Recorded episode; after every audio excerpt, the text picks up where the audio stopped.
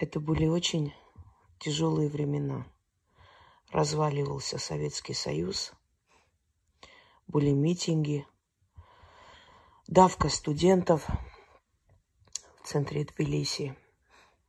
Потом во всех столицах Закавказья начались протесты, началась блокада, не было зарплаты много месяцев, не было света, не было элементарных условий жизни. На глазах в страшных муках в агонии умирала огромная страна, и народ был предоставлен сам себе. Выживали как могли. Пекли дома хлеб, потому что уже хлеб не возили. не было света. Даже свадьбы играли под светом ламп. И вот в те тяжелые голодные годы у нас случился э, такая, случилась такая история. Дело в том, что в начале 90-х, конец 80-х,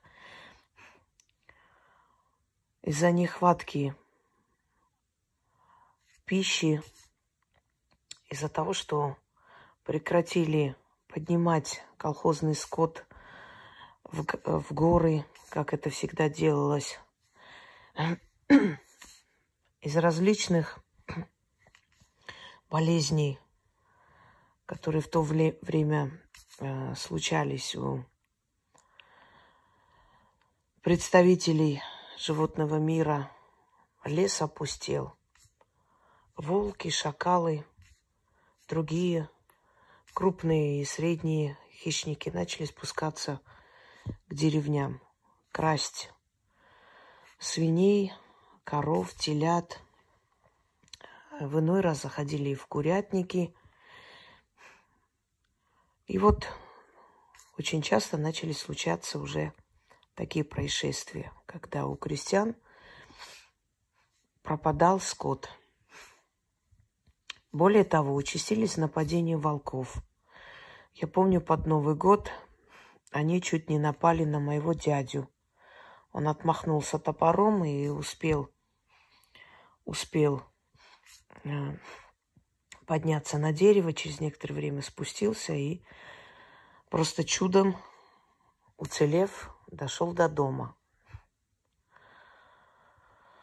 Звери были в таком же состоянии стресса, как и мы люди, наверное. Нечто такое страшное происходило в мире. Начинались первые конфликты, первые беженцы, первая кровь. Время страшное. Вот однажды зимой мы проснулись от крика куриц. Собака наша лаяла, но забилась в будке, боялась выходить. Было понятно, что какой-то крупный хищник напал на наш курятник. У нас были гуси. Немного, правда, у моей бабушки по маминой линии было больше э, гусей, кур, она любила их. У нее всегда было очень много, большое хозяйство. У нас, э, мне просто этот случай запомнился, особенно еще потому, что у нас в этом году были гуси. И одного гуся украли. Был кровавый след. У меня отец пошел, потом бабушка. Нашли клюв, лапки и больше ничего. Он взял охотничье ружье наших соседей, дежурил всю ночь, но зверь не приходил. Когда мы расслаблялись, он снова приходил, и вот таким образом этот зверь утащил всех гусей. Были очень, э, скажем так, настроены на то, чтобы поймать этого зверя, подозревали шакала. Однажды я ради любопытства в зимнее время, у нас зимы были не очень холодные, просто снежные. Я пошла по этим следам и, дойдя почти до края нашего сада, а у нас был огромный сад, начинались скалы, потом река. Дойдя до окончания вот этого сада нашего зимнего, я увидела, что некто там копошится. И присмотревшись внимательно, я увидела волка. Он отощал. Очень, очень худой, прям ребра были видны. Я удивилась, потому что к нам волки не спускались. Спускались шакалы. Эм, они выли по ночам, мы их слышали всегда в детстве. Это было для нас обычным делом. Они чуть меньше собак и не представляли опасности для человека. Но волки к нам именно вот на крае огородов никогда не спускались. Естественно, я очень сильно испугалась. Я прям задубела на месте.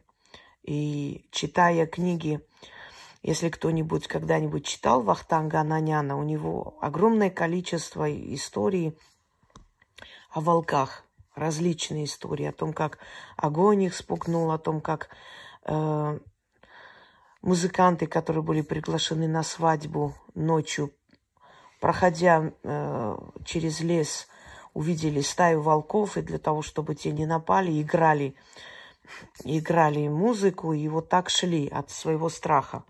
И что волки боятся музыки, не подходят. И когда народ высыпал на улицу, народ села и сказал, странно, вроде бы свадебные э, песни и пляски, а как бы свадьбы нету. И тогда один из музыкантов пошутил, сказал, у нас жених и невеста в лесу остались.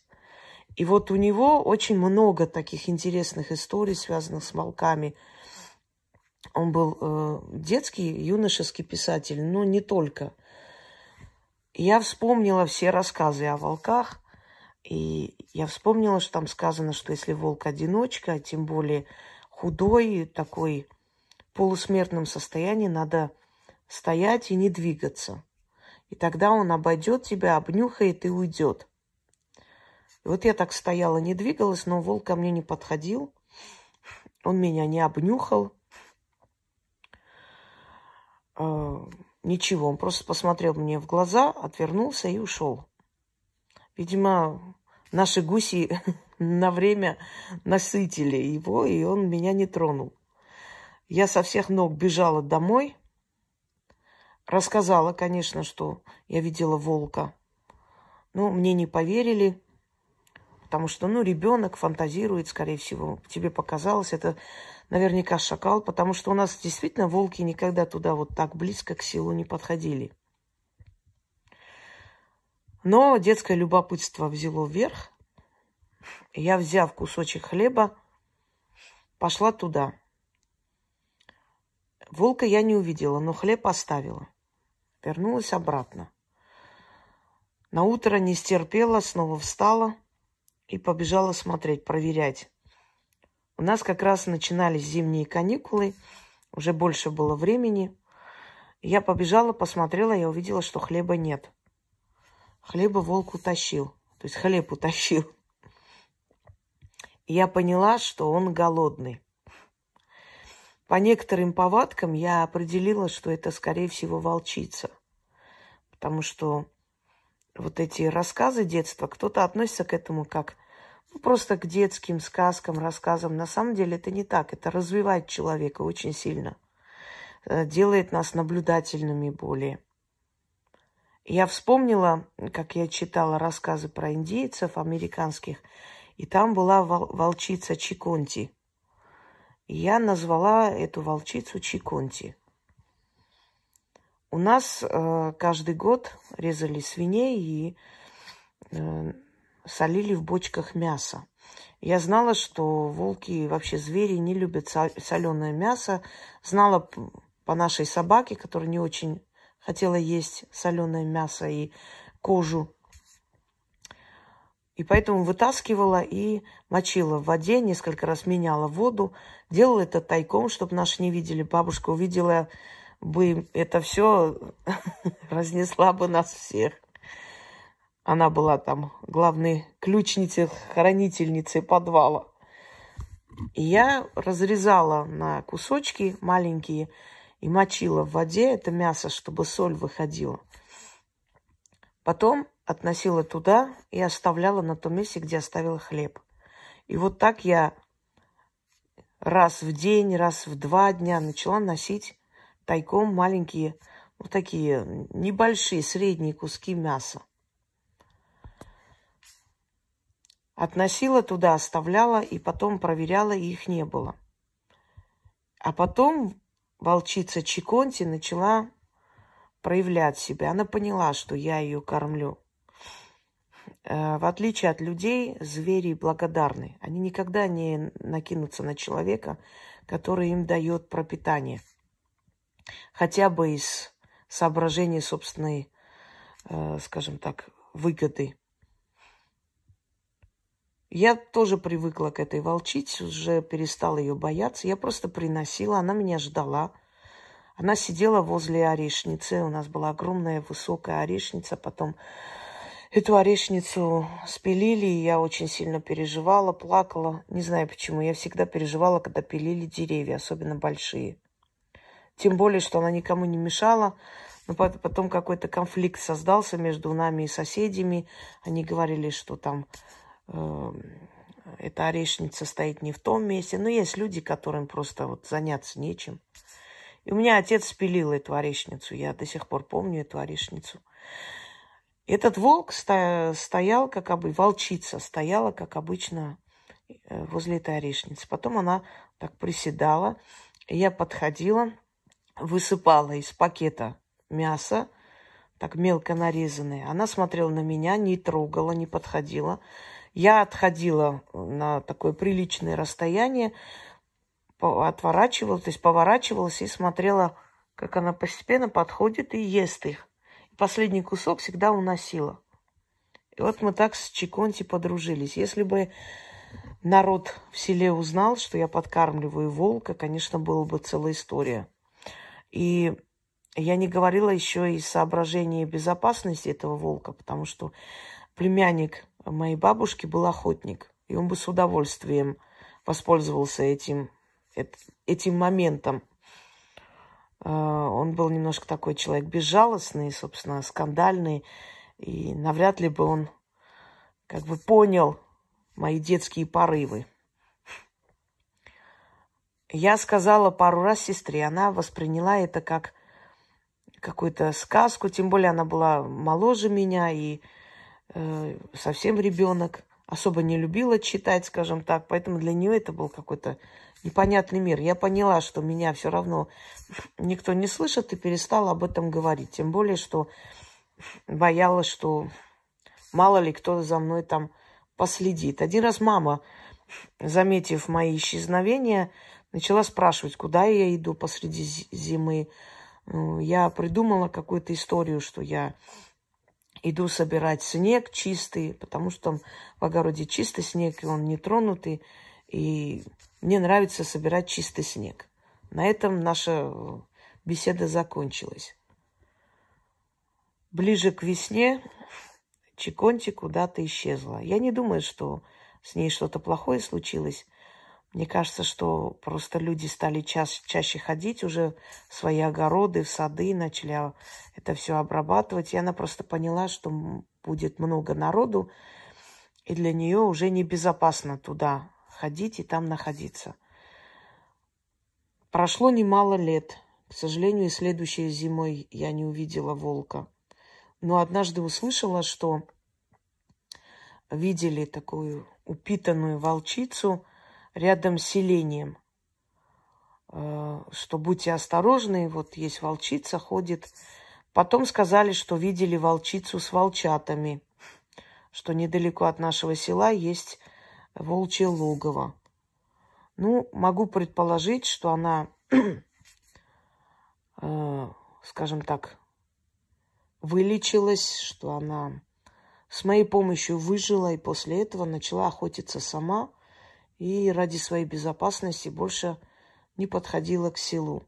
Это ли была волчица или другая, не могу сказать, но понимая, что других таких смелых волков там не было, скорее всего, это была именно она.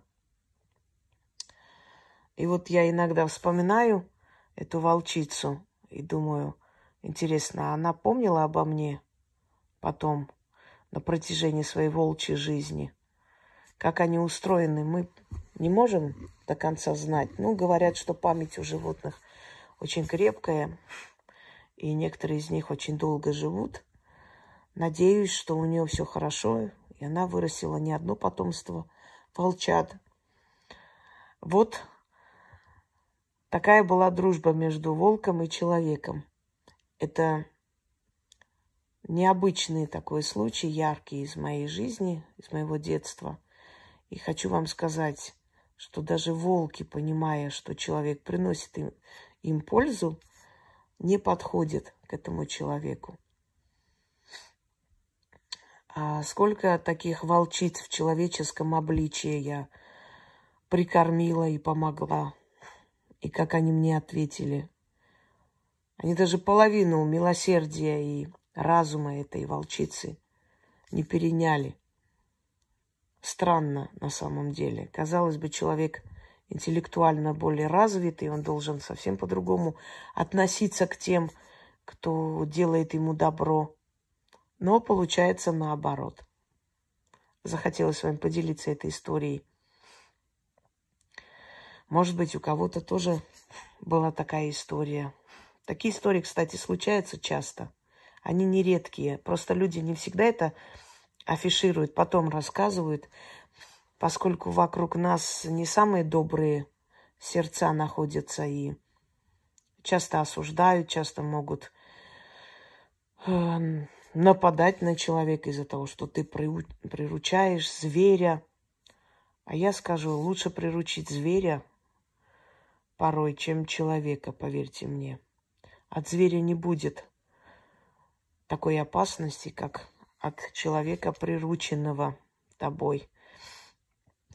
Очень, очень много в истории человечества было таких случаев, когда приручали, помогали, поднимали из бездны, а после были ограбленные, убитые ими,